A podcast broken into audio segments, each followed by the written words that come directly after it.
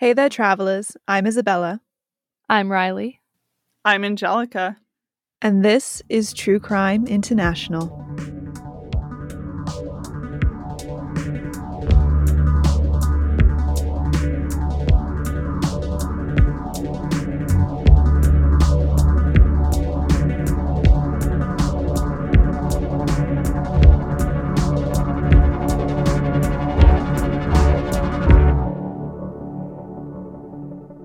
So, Isabella, where are we going today? So, today we're headed to the county of Suffolk in England. But before I start, I want to say something.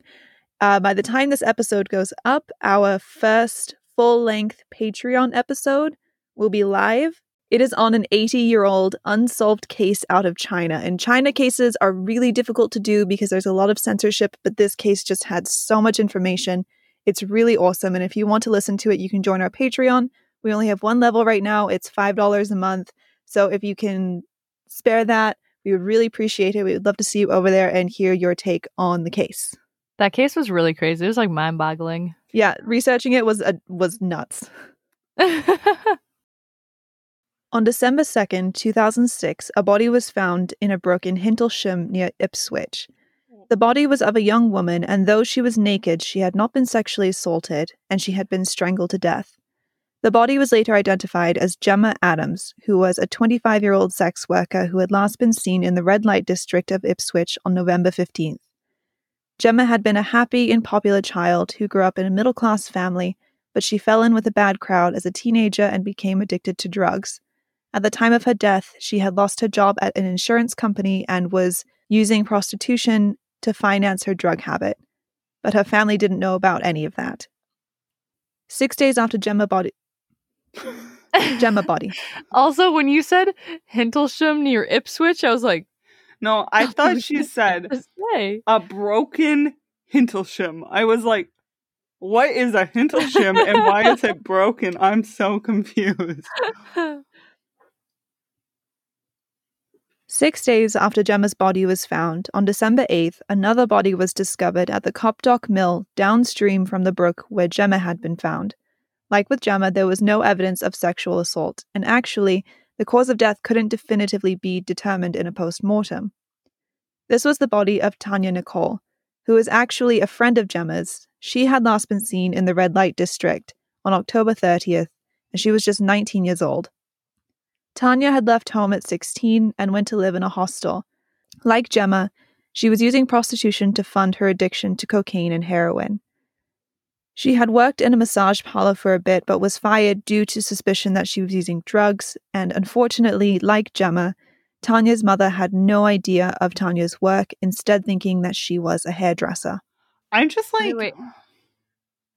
sorry, you you want to go ahead first, Riley? No, mine mine is a stupid Oh, question. Okay. Um, I'm just as someone who is like employ like had people in their employ.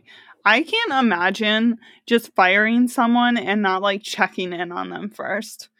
Like I can't imagine not doing that. It's just frustrating to me that this happened. Yeah, I mean, a lot of places aren't as personal or personable for lack of a better term like like you are very hands-on in a way Yeah.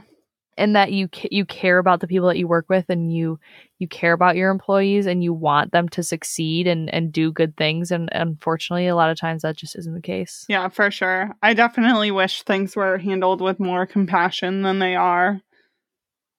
I believe she had been warned that if she didn't kick the drug habit, she was going to be fired. Gotcha. Which I mean, I can understand 100%, but I'm wondering if like if if they would have continued to maybe check in at least like one person that she worked with if something could have could have been different. Yeah, I'm not so sure. I mean, she was friends with Gemma and they they had become friends there and at the time I don't think Gemma was working at the massage parlor anymore either. So she she did have a friend, but unfortunately her friend was also addicted to drugs. Mhm. And so it's hard to get each other out of that sort of situation. Yeah, definitely. Also, um, just a question because I, I, feel, I feel like this is one of those questions that like I should know the answer to, but I don't. So like now I'm afraid to ask. you know those types of questions. Red light district is that like there's one of those in like every city, or is it just like a common term? Like I, I mean, it's not like it's not like a Chinatown sort of situation. well, yeah, But most cities have some sort of red light district, some sort of place where you can go and where prostitution is prevalent and very common. I wouldn't say that every city Okay, in so the world red light- has it. red light infers prostitution. Yeah. I didn't know if it was just like a place where there was a lot of crime, maybe. No, red light infers prostitution. oh my gosh. Okay, see, I never knew that. I where did you learn that? Because where was I supposed to learn mean, that? It's uh, in a lot of movies, but I, I don't know. can't I can't Must have missed those boobies. But I know Um, that in Amsterdam, their red light district is actually very famous and people go there as like a tourist attraction. My aunt went there once because she was in Amsterdam for work. And uh, there, uh, when you walk past these brothels, because it's it's legal there, um, women like stand in the windows like they're mannequins and like pose to try and entice the men. And my aunt made the stupid mistake of laughing Oh. and they just like lost it at her. She had to run out of there. Yeah. On that Oh street. Um, I I have two really relevant things to say about red light districts. One is I read an article that like said uh, specifically about Ipswich prostitutes. Like people would come there, and it was a really really big deal. Like men wanted to go there specifically. I don't know when specifically they did do that. Like I don't know a specific date, but I know it was still happening during this time period. Also, like in relation to red light districts, when I went to Italy and I went to Pompeii, um, Pompeii, like the streets had, um, you know how like sometimes there's little arrows in the street, like leading you to Mhm. places. In Pompeii, instead of arrows, there would be like little dick figures in the stone paths that like led you to the district. It's so funny. And then like there'd is be menus hilarious. that the men could like choose from. Like it'd be like this menu. And it's just so funny to me. The dicks are funny. The menu freaks me out a Yeah. little bit. Definitely. I my sentiments exactly. But anyway, Bella, what as you were saying. On December 10th, just two days after Tania was found, yet another body was discovered in a wooded area near Nacton, which is just outside of Ipswich. All of these bodies were found just outside of Ipswich. the names of the names of these places, I've just never heard any of them, and they're all catching me off guard. Every single one. welcome to England. I chose this case because it's specifically in Suffolk, and I cannot tell you how much of my life I have spent in Suffolk. because my grandparents live there. My dad's parents, who have always they've lived in England my entire life, they've always lived in England. They live in Suffolk, and so every time I've gone to visit, I've gone to Suffolk, and it's not fun.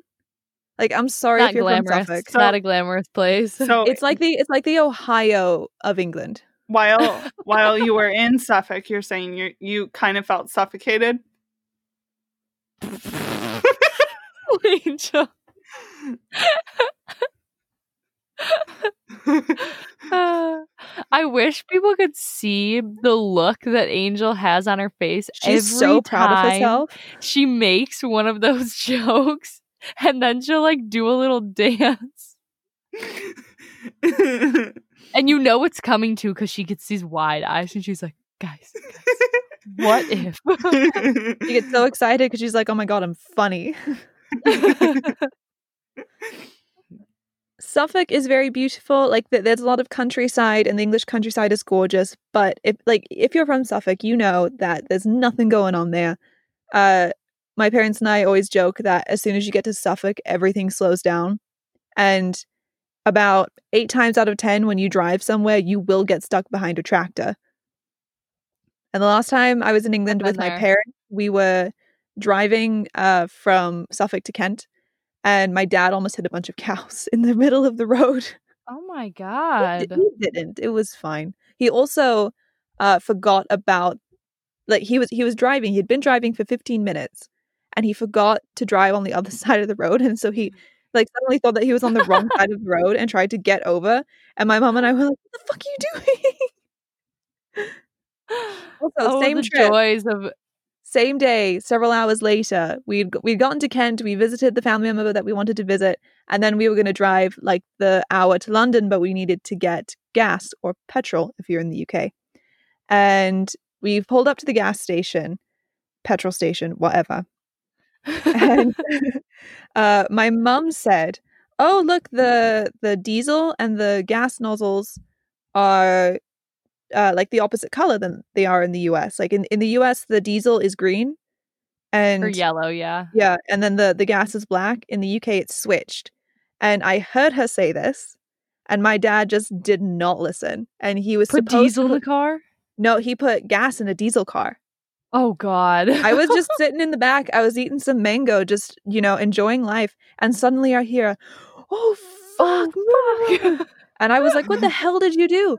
And he told me that he just put gas in the diesel car, and I was like, "Well, we got to call someone. Do not turn on the car." And so we uh, went inside and asked to use their phones because none of our phones worked there. And they called roadside assistance, but it took them two hours to get there, and they just like drained it dry. And then we were able to put diesel in it. And uh, the the guy that drained it was like, "Do not tell the car rental company. just don't say anything." It was fine. That's so funny. Back to the story. So, December 10th, two days after Tania, the next body was found. This was the body of Anneli Alderton, who was a 24 year old who was last seen on a train from Essex to Ipswich on December 3rd. She had been asphyxiated and positioned in a cruciform. Oh, so, like, she was like crucifix Yeah. position. Is asphyxiated a verb? Yes. To, as- to asphyxiate somebody. Oh, I thought it was only like okay, never mind. I mean, as- asphyxiation is the noun, asphyxiate is the verb. Okay, gotcha. Anneli was a mother of one and she was pregnant with her second child. She had spent part of her childhood living in Cyprus and had been a good student in school, but unfortunately, her father died when she was 16, which led her to a drug habit. I'm not sure if she was still using at the time of her death, but it is possible. Also, we don't know if she knew that she was pregnant because it was very early, and her family didn't even know Oh. about it until the police uh, informed them after the autopsy. That's sad. Yeah, that's such a bummer. At the time of her death, she was living with her boyfriend, but he actually never reported her missing because he said that she had a habit of kind of going missing for a few days, but would always come back. And when she left, she said that she was going to see her mother to buy some Christmas presents for her son, and uh, the mother did confirm that story. Did she ever make it to her mom or no? I don't think so. This really reminds me of the Green River killings. Yeah. Um, and specifically what happened to like the main victim that like got that investigation started and her mother. Um, because like her boyfriend also like didn't really say what was happening and he wasn't helpful, but her and she was supposed to meet her mother, so it's very similar. Yeah. The fourth and fifth bodies were discovered on the 12th of December, just two days after Anneli. The bodies weren't done together, but they were very near one each other. One each other? One Yeah, each other. Same. The bodies weren't dumped together, but they were very near one another, just off of the A14, which is um like a it's a highway, but it's like a one or two lane highway. Uh, which wasn't too far from where the body of Anneli had been found. A member of the public had found one body, and the authorities dispatched used a helicopter to kind of look around the area, and it was from the helicopter that they found the second body. This is happening so quickly as well. Yeah. It is Um, five bodies in 10 days. That's terrifying. hmm That's like the kind that like incites panic. Yeah. In a place. On December 14th, officials identified one of the bodies as Paula Clennell, who was 24 years old and had last been seen on December 10th. Like the others, she had been naked but not sexually assaulted, and she had been strangled. She had actually been interviewed on a local news program about the recent murders just before she disappeared and said that even though she was wary about getting into cars, she still planned on working because she just couldn't afford not to. That's She so had- sad. Ugh. She had had three children with her partner, but unfortunately, they had been taken from her and adopted due to her drug addiction. It was really a cycle for her because she had been placed into care when she was younger, and it was there that she started taking drugs in the first place. Mm. The following day, December 15th, the final victim's identity was released to the public. It was 29 year old mother of one, Annette Nicholls. She had last been seen on December 8th, and her family had reported her missing after growing concerned due to the other bodies that had been recently found. Her death was the same as the others naked, no sexual assault, posed in a crucifix position. Her cause of death couldn't be specifically determined, but her breathing had definitely been impaired in some way. Like the other victims, she had had a drug habit which she funded through sex work. She had just completed beautician school when her habit began, and shortly before her death, she asked her mother if she would take care of her son and was staying with an un- unidentified man. So, those are our victims. A murder investigation started right away, like even before they were all found, because they, I mean, they were all found so quickly. And the police spent no time linking all five, five murders. I mean, they were so similar, it was pretty obvious that it was the same killer. hmm I mean, the type of victim, the manner of death, and all the locations were extremely similar, so they would really have to be idiots if they didn't link them. yeah. yeah. That's like some LAPD. Ah, I mean, the LAPD still would have found a way to mess this up, let's be honest. Mhm. They codenamed the investigation Operation Sumac, and Chief Constable Alastair McWhirter was quick to tell the public that they would be enlisting the help of the Metropolitan Police, as their police force was just too small and ill equipped to handle the investigation because it was just getting so huge. I'm glad that they got more help though, because Yeah. I feel like in most cases it's so unfortunate, but when such a thing is happening to prostitutes, usually the police force just doesn't care as much. But I feel like in this case, it's certainly helped by the fact that prostitution is legal here. Um, but still, either way, I know it's really a toss up about like what happens, but I'm so thankful they actually got their act together. And I'm I'm thankful that like the bodies were left in a place that they would be found because a lot of times when sex workers go missing and their bodies aren't in places where, you know, they're not easily found, they're these these missing people or missing person cases are just kind of looked over Yes. because they're sex workers Yeah, exactly. and and and sometimes people it takes a while for people to realize that something's wrong and that they're gone and then by that time police are like well blah blah blah so i i'm really grateful for this Yeah.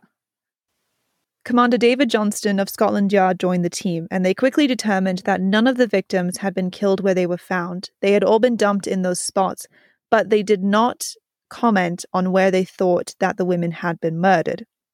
The investigation blew up, and by December 18th, they had over 600 police officers working on the case across 40 different police stations, and they had received over 10,000 calls from the public regarding the case. Oh like 10,000 people like saying that they knew something Yeah, like tips or information about the victims or just like just 10,000 calls about the case in some way. And Oh this is by. December 18th. Like the last bodies were found on the 12th. yeah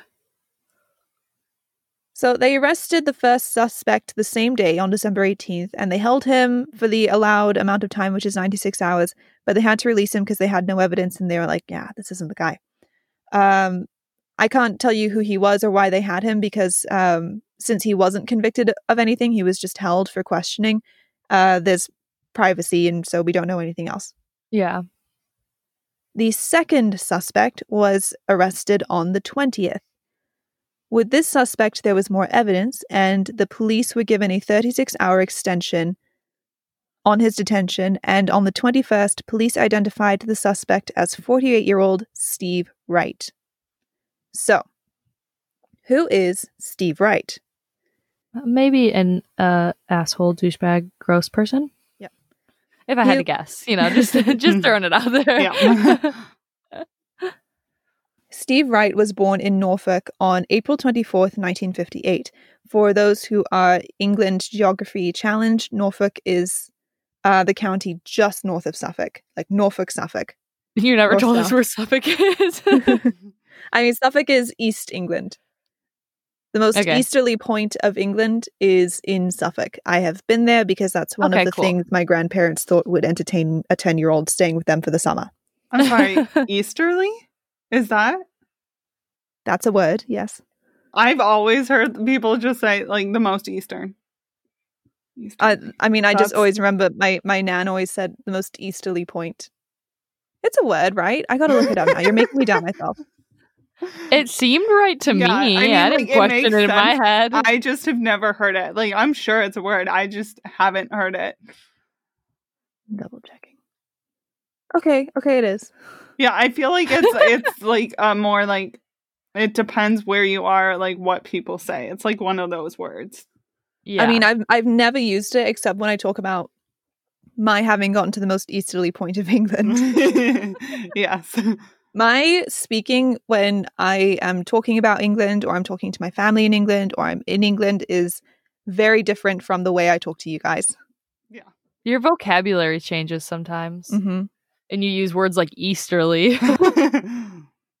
My vocabulary when I'm around my dad's family in the UK, because all of my dad's family lives in the UK and they all have lived in the UK in the UK the, their entire lives. My dad is the only one that's ever left, and uh, they have very strong Suffolk slash Kent accents. And like here in America, when we greet each other, we might say, "Hey, how you doing?" or "Hey, how's it going?" Especially here in the Midwest, it's a very Midwestern way to greet someone. oh yeah, the hi, how are you? Uh, but in that part of England, it's "You're right." you're right. I like that. Are you're right? I say that like I say that like ironically to people. I'm like, you're right, mate. You're right. I Oh, but they say that for everything. That's hello. That's how are you. That's um, just you just say it cuz like you walk in the room and there's an awkward silence, so you say you're right. That that's so much better than how you like how are you doing because like i you have to really work to answer that question and i hate Well- to answer that question so i feel like funny. That's what I find funny about that question is like in America, everyone's like, "Hi, how are you?" and like you're not really like like it's just like a greeting, and you just say like, "Yeah, I'm good, I'm fine," but like in Europe and other places, like you ask someone, "How are you?" and it like y- you're actually supposed to mean it, you know? You're right is not asking you how Yeah, you yeah, actually no, are. I just want to clear that No, up. no. But I mean, like, just in general, like, I've, like, people that I know have talked about, like, oh, like, you say, how are you, just as, like, a greeting. But for us, like, if you ask me how I am, I'm going to tell it, I'm going to give you an answer on how I am. Yes. Yeah, I mean, there's there there is truth to that. However, like if you go to Spain, their way of saying "you're right" is "qué tal." Um, Other Mhm. countries might say "qué pasó" or whatever. Um, but if you actually want to ask someone how they are, you're it's better to say "cómo estás," an actual Yeah. "how are you." So they do still have a Uh-huh. way of like greeting each other and like acknowledging someone's well-being without actually wanting to know. Yeah. yeah It's a very interesting thing. It's a very interesting thing that we do in language and just like as human beings, like we ask someone how they are, but we don't actually care or want to know. But Yes. it's, it, it, like, in my brain, like, sometimes when I say it, I'm like, just like, I'm trying to like actually ask someone because maybe they're like, I know that they haven't been like having a nice time lately, and I'm like, how are you? And like I expect it, but then other times I'm like, oh, how are you? I mean, it's not that I never ask someone how they are and actually mean it. yeah same. No, no, But I I, mean, know. I worked in food service for almost seven years. I have I I meant my how are yous probably uh, a yeah hundred times. Out Because of every person, thousands every person that comes up to I had. the register is like, hi, how are you? I'm like, good. How are you? And they're like, good. And then they're like, I'll have a hamburger. And I'm like, you got it. You but I never it. wanted my interactions to be more than that, unless it was I like know. Every now and then at the convention center where we worked, uh, there would be like some people that had a stall at the convention that would be really cool. And like when they came up, I would want to actually chat with them. Like repeat customers, just Yeah. like nice people. We didn't have a ton of regulars there, so it was nice whenever there was someone that was cool that was there for a weekend, or some people came to a few shows here and there. Don't let it fool you though. There were a lot of regulars that we hid from as well. Yeah. There were a lot of regulars that you, when you saw them coming, you were like, "Oh no, oh no, here they come." I would just go back in the kitchen. That's where I was most of the time anyway. I know I was up I was up front way more than you guys, and I had my tricks to go hide.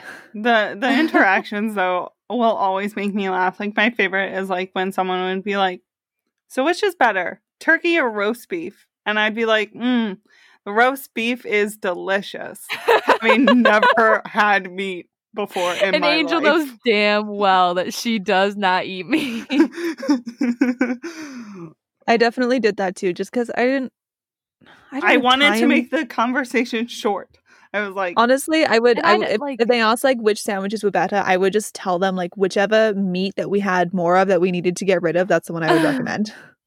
Like, I'm not going to tell the customer that I've genuinely never eaten a hamburger from this place because it freaks me out. Mm, yeah. Like, I'm going to tell you, I'm going to tell you that we have good hamburgers. All right, let's get back to Steve Wright.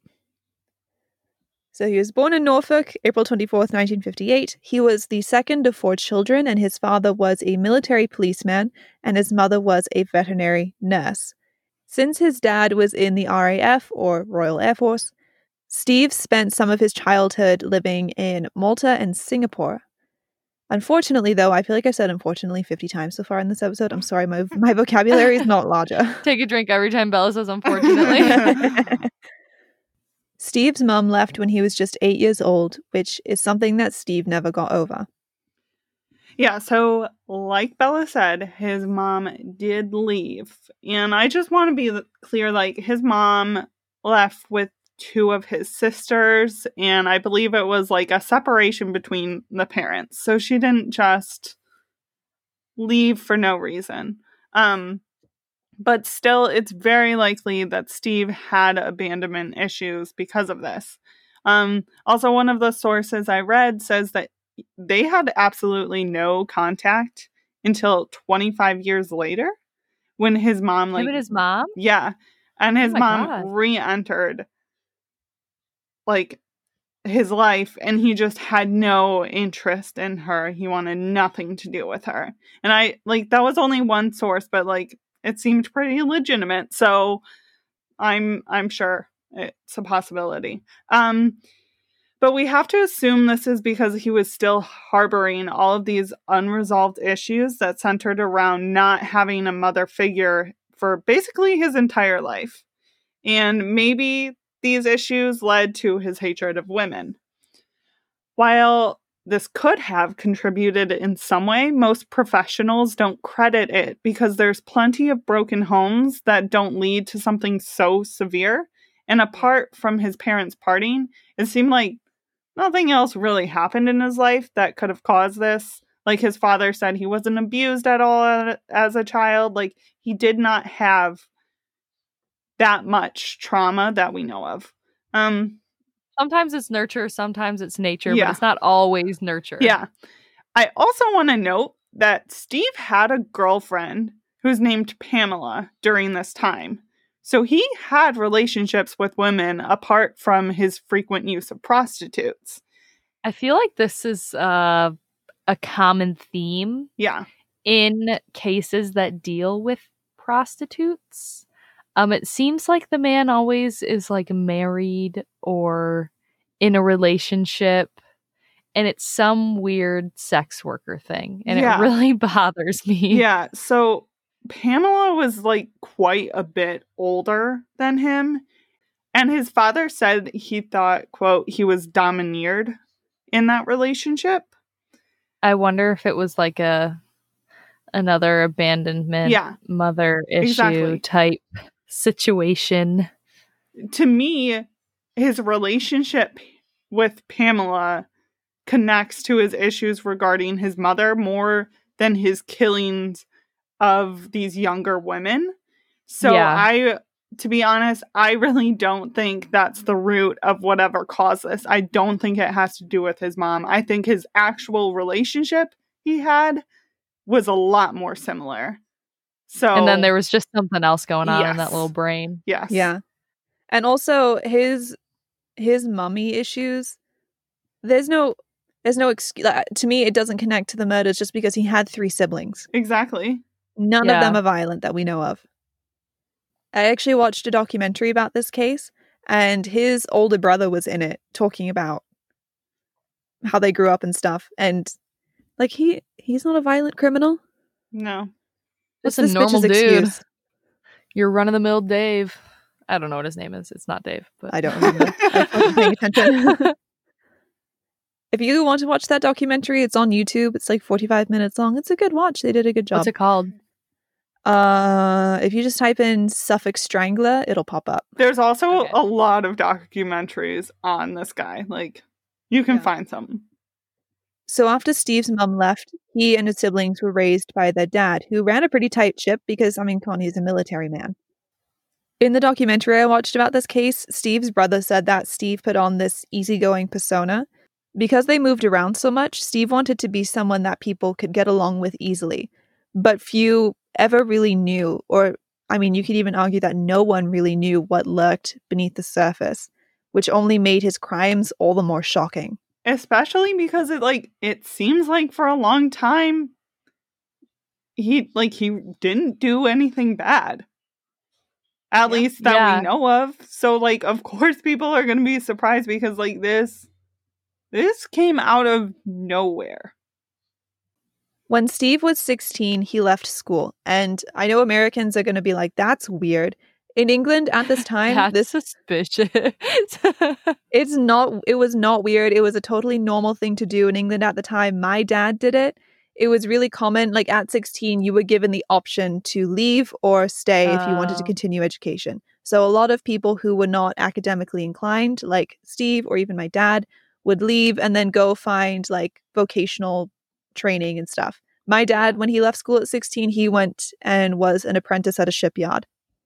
Oh, that's cool. Also, I feel like not that unusual for the time period in which he was 16, especially. Like, that wouldn't have even been unusual for America. Like, yeah. it's chill. Uh, People leave school sometimes.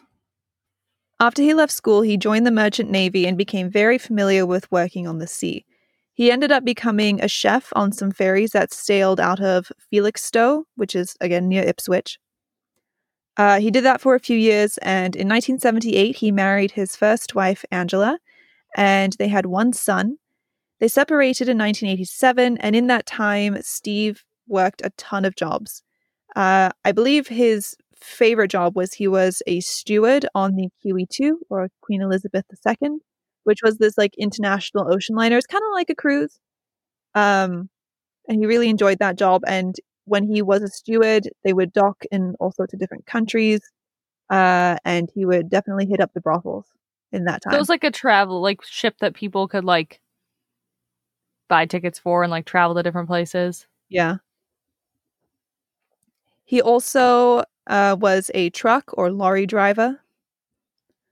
He was a pub landlord and he was also a barman. He so he worked a whole bunch of different jobs. Though he pretended to be this easygoing guy, his lifestyle was anything but. Not only did he frequent brothels, but he also had a serious drinking and gambling problem. And by the year 2000, he was 40,000 pounds in the hole and declared bankruptcy. Oh my god. That same year, he tried to commit suicide for the second time in his life, an action which many of the investigators believed to be more of a cry for attention as opposed to him truly trying to take his own life. But honestly, we'll never know. Yeah. Yeah. That's like also like so often people act like that's just a cry for attention and it's just I think it's it really I think I think people also like make that assumption based on like the method that a certain person chooses. They're like, "Oh, they weren't really trying," you know. yeah In this instance, is- it was pills, but the first time was uh, Okay. he tried to use carbon monoxide. yeah I just it's always should only be based on what the person says. I feel like. Yeah. Yeah, he hasn't spoken about Yeah. it, so we don't know. yeah. So his gambling problem actually led to an arrest in 2001 because he stole 80 pounds from the pub where he was working. 80 pounds. That's it. I was gonna say that's like He's Not that 40,000 pounds in debt and he steals 80 pounds. Yeah, that's like what weird. is he stealing it for? like That's 80 not, like, pounds. make if I have 80 pounds in cash when I go to the UK, I'm like, oh, yeah, I'm so loaded. I can buy a whole bunch of stuff. But like in the grand scheme of things, 80 pounds is not a lot of money. Yeah. no, not at all. Not if you have a 40,000 pound debt. My God. so he stole 80 pounds. That's it. Like, that's really not a lot of money. And when he was arrested, they took his DNA to keep in the national database. And it's a good thing they did because if they hadn't, it's very likely they never would have tied Steve to the murders because they had some DNA from the crime scenes. And so the reason why he was arrested so quickly is they ran the DNA in the national database and Steve popped right up. Ooh, Steve. Because he stole was 80 that 80 pounds, pounds worth it, dude? Was it worth it? That 80 pounds really did ruin his life. My goodness. Thank goodness. For I, it, I just I wonder what he was gonna do with it. Like, what was he gonna do with this 80 pounds that he stole? Was did he do drugs? Not that I know of. I mean, he had a, he had a drinking problem, but I don't know if he was addicted to drugs. I- Maybe he maybe he wanted the 80 pounds to gamble it to try and make 40,000. I think he just had problems. Yeah, he definitely just had problems. Uh, he was working in a bar, so I think he thought that oh, they won't notice if 80 pounds goes missing because yeah, it was all it doesn't cash. seem like that much. yeah, But they count they count that shit. Yeah. yeah. If But- you are a young person or any person who is working and you think, "Oh, I'm just going to take this money." Don't. no, that just don't. it is counted every single day Yeah. down to like the cents. Literally. the first job I had, I worked at a restaurant and I worked the like register and stuff and it was my job to count out the register every month, uh, not every month, every night when I closed. Mhm. And I had to check the balance with the totals for the night and if it was anything more or less than a dollar, I had to explain what happened and there was one time there was $50 missing and I had no idea why. And my boss was like, Izzy, where's that money? And I was like, I have no idea. I'm so sorry. I was 17. I was freaking out. I was like, I didn't steal it. He had like he had cameras uh on the register. So he watched them and so he knew I didn't steal them. So I didn't get into Yeah. any trouble. He actually found that uh one of the waiters had done something in the system to get the money and that waiter was fired. Oh. Um, and there was another uh, time there was an excess of $150. And he was like, Where the hell did that money come from? And I was like, I have no idea. Extra zeros. he he looked into it the next day and he was like, Yeah, I couldn't figure it out either. So we're just $150 richer. And I was like, Thank God it wasn't negative $150. I know, God. right? Moral of the story is don't take money from your jobs register ever. No, they will f- they will find it. They will figure it out. You will get fired. It's not worth it. And like you said, there's always cameras, especially now too. Like all you have to all they have to do is look at the camera that's pointing directly at the register you were working at. So obviously, Steve wasn't put in jail for stealing 80 pounds. That would be ridiculous. They just, uh, I think they fined him and had to put his DNA in the database and just kind of send him on his way. The same year of his arrest, he met a woman by the name of Pamela, who we already talked about. And they soon fell in love and moved in together. In 2004, they moved to Ipswich, and Steve got a job as a forklift driver at the local docks on October 1st, 2006, so less than a month before the women started going missing, Yeah. they moved into a new flat very near the red light district. Around the same time of the move, Pamela's shifts got changed at her job and she had to start working nights, which pretty much killed the couple's sex Oh. life. So Steve started to go to the local massage parlors and he would drive around the red light district looking for sex. During one of his drive arounds, Steve was actually stopped by a police officer who asked him why he was driving around the red light district. And he was like, What? This is the red light district? I had no idea. I was just driving around because I can't sleep. I was like, Yeah, all right. And just let him go. yeah, I seems legit. I hate the way Steve puts things and says things because like this is a reoccurring thing where he's like, "Oh, I had no clue. I guess so. Maybe." Like I cannot stand this man. cannot. But Steve was an idiot. He was so stupid. He drove around always in his own car, even when he was picking up the victims. So, when investigators searched the car, they found both DNA and fiber evidence linking him to the victims. But not only that, they had CCTV footage of him driving around the red light district around the time of the murders. So, really, it was a pretty open and shut case. They had DNA evidence, they had fiber evidence, they had his car on CCTV. Come on. Yeah. Uh, so even though this was a pretty open and shut case, Steve has still to this day never admitted to the crimes. He admitted to soliciting sex from the victims, but not to killing them. He was like, "Oh yeah, I knew all of them. I'd had sex with all of them, but I didn't kill them." One of Just them didn't even live in. Ipswich. How? uh, Come on. It's just so obvious. So his trial, in his trial, when he was questioned about the evidence that was stacked against him, the prosecutors asked if it had been all a big coincidence, to which he replied with, It appears so, yes. And they kept asking these, like, is it a coincidence that this happened? Is it a coincidence that this was there? Is this is it, is it a coincidence that your car had this? And every time he was like, it appears so, yes. He was like, it's all a coincidence. It wasn't me. The trial lasted a total of five weeks, and he was convicted of all five murders and received life in prison. And the judge actually placed emphasis on the conviction, saying that he was of the opinion that Wright should be put away for life, never be allowed parole. One thing that really fascinates me about this case actually is the reaction of Steve's father. And I'm going to let Angelica touch on that. So, like Bella said, we know Steve Wright never confessed to his crimes, even though it was like painfully obvious that he committed them. Like, so much evidence. uh, but about a decade after the killing stopped, his father Conrad very publicly pleaded for his son to admit to the murders. what? Yeah.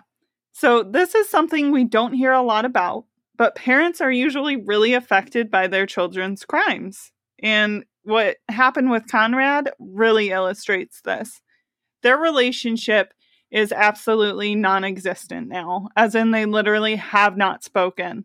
Um, even though Conrad did actually try to see him at one point, like he went through the process of getting into the prison and everything, and he was like sat in the room waiting for his son, and then Steve refused to see him. Um, That's weird. yeah. So Conrad believes his son is guilty and was further convinced by like these actions because I do feel like once you commit such atrocities, it's probably pretty hard to look your parents in the face. Definitely. Um Especially when like that makes me think that like he knows, like Steve knows it's so obvious Yeah. that he did it. Like he won't confess, and because he knows it's so obvious, he like doesn't want to lie straight to his dad's face, so he just doesn't see him. exactly. Um Conrad has said about Steve that the Steve he knew, quote, wouldn't say boo to a goat. What? What? boo to a ghost. Quote, he wouldn't say boo to a goose. Which I think. The ghost made more sense. I think it means like he wouldn't hurt a fly, like that sort of thing. Um, and I think this reflects on this like confliction that parents have to feel when their child does something that they can barely fathom, which is further shown when Conrad said, quote, you feel sort of responsible in a way. You brought the boy onto the earth, and if it weren't for you, he wouldn't have been there. By the way, wouldn't say boo to a goose means that he was shy. It's a way of saying someone was shy. What the fuck? I didn't know that. Okay. Well, That's yeah, that's no, I didn't for know that either. Okay. Well, thank you for uh, contributing that. That also makes sense. But basically, no one thought Steve would do this, which we kind of reflected earlier. But yeah, so Conrad said, quote, You feel sort of responsible in a way. You brought the boy onto the earth, and if it weren't for you, he wouldn't have been there. And if he weren't there, they wouldn't be killed, would they? So he put some of the blame onto himself, which is just very, like, it's hard because really his son is the only one to blame, but of course it's like natural for people to feel that way. Um, Conrad really wants his son to confess to the murders because he really sees it as the only thing his son can do at this point. And it's something that could possibly bring further peace to the women's families. In my opinion, it's also something that he should just fucking do because I think he should be accountable for his actions. But I don't know if he'll ever do it. And I don't think Conrad is convinced either because he has an idea of how a conversation would go if he were to see his son again. And it goes like this quote, I would ask him to tell me about it. Why? Why are you here, Steve? And knowing him, he'd probably say, Well, I don't know. He would, and that would be his answer. And I'd say, Well, you've murdered people. And he'd sit back and say, Have I? I can't remember.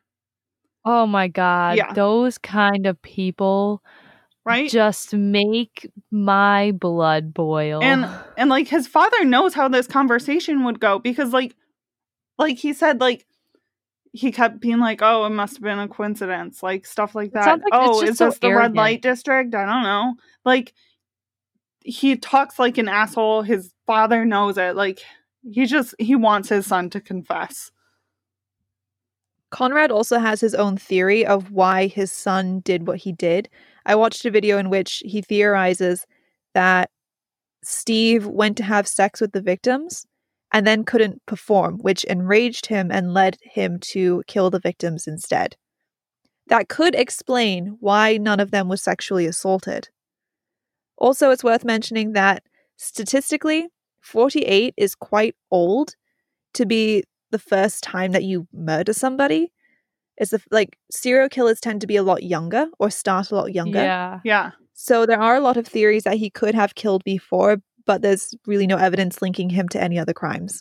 i so also he, like he could be an outlier, but statistically it's unlikely. yeah But I mean, it makes sense that like all these things changed in his life. Like he moved right near the red light district. Pamela's shifts were changed, so it affected their sex life.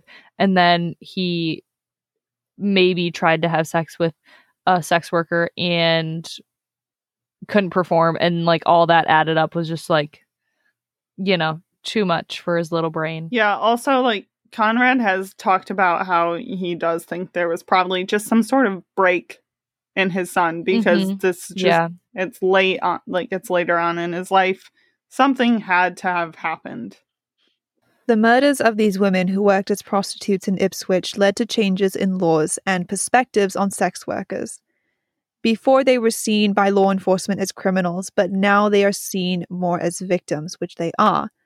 The new laws criminalize the men soliciting sex rather than the women who, in many cases, are forced in some way or another to turn to prostitution. And there are more pathways to help women get out of those situations. The laws didn't just appear in Ipswich, though, they appeared nationally, which is wonderful. And there's still a lot of work to do on this front. These laws are not perfect. You know, everything didn't change and it's all hunky dory roses now. But it took a huge step in the right direction. Uh, and these, these laws have done a lot of good, which is wonderful.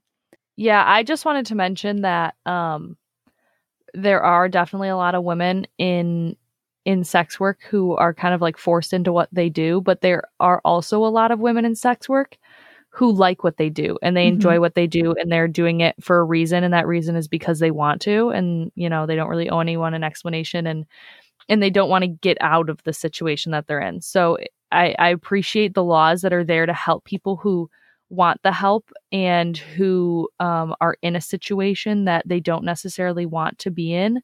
But um, I just want to make sure that people aren't looking at all sex workers that way. Yes. Yeah, it's not all the same. I'm going to end this story with a quote from Tania Nicol's father. She was the first victim. I wasn't disappointed with her. These are daughters, not just things, not sex machines. They are human beings who went to school, who were bright, pretty, and innocent, and then they grow up into a world of drugs, evil. It's all out there to corrupt their lives. They fell into corruption.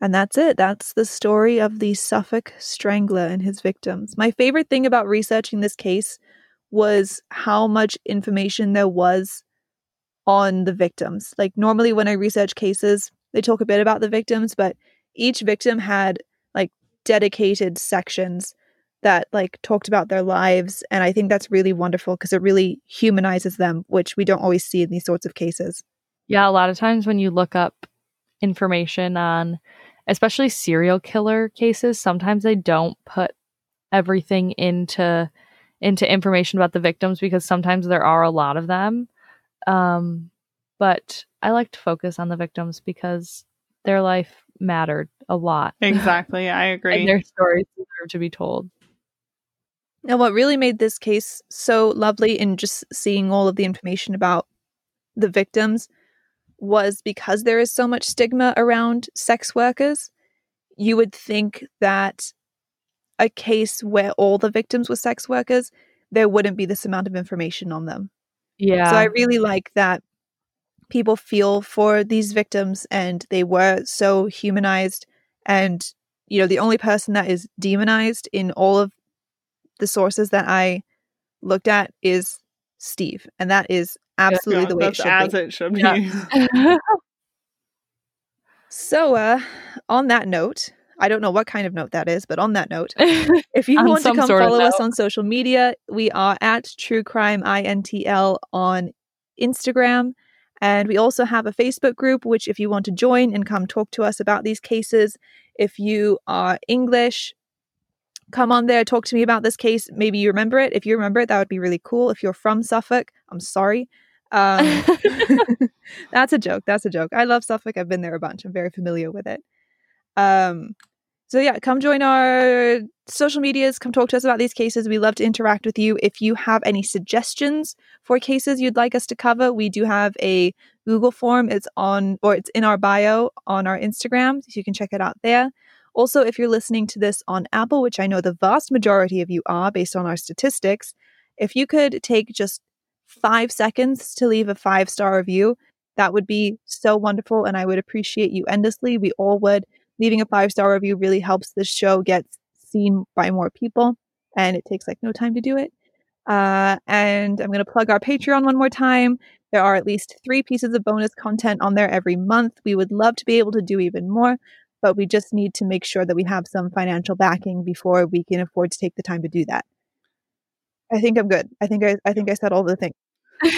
not a good pitch? I can't breathe.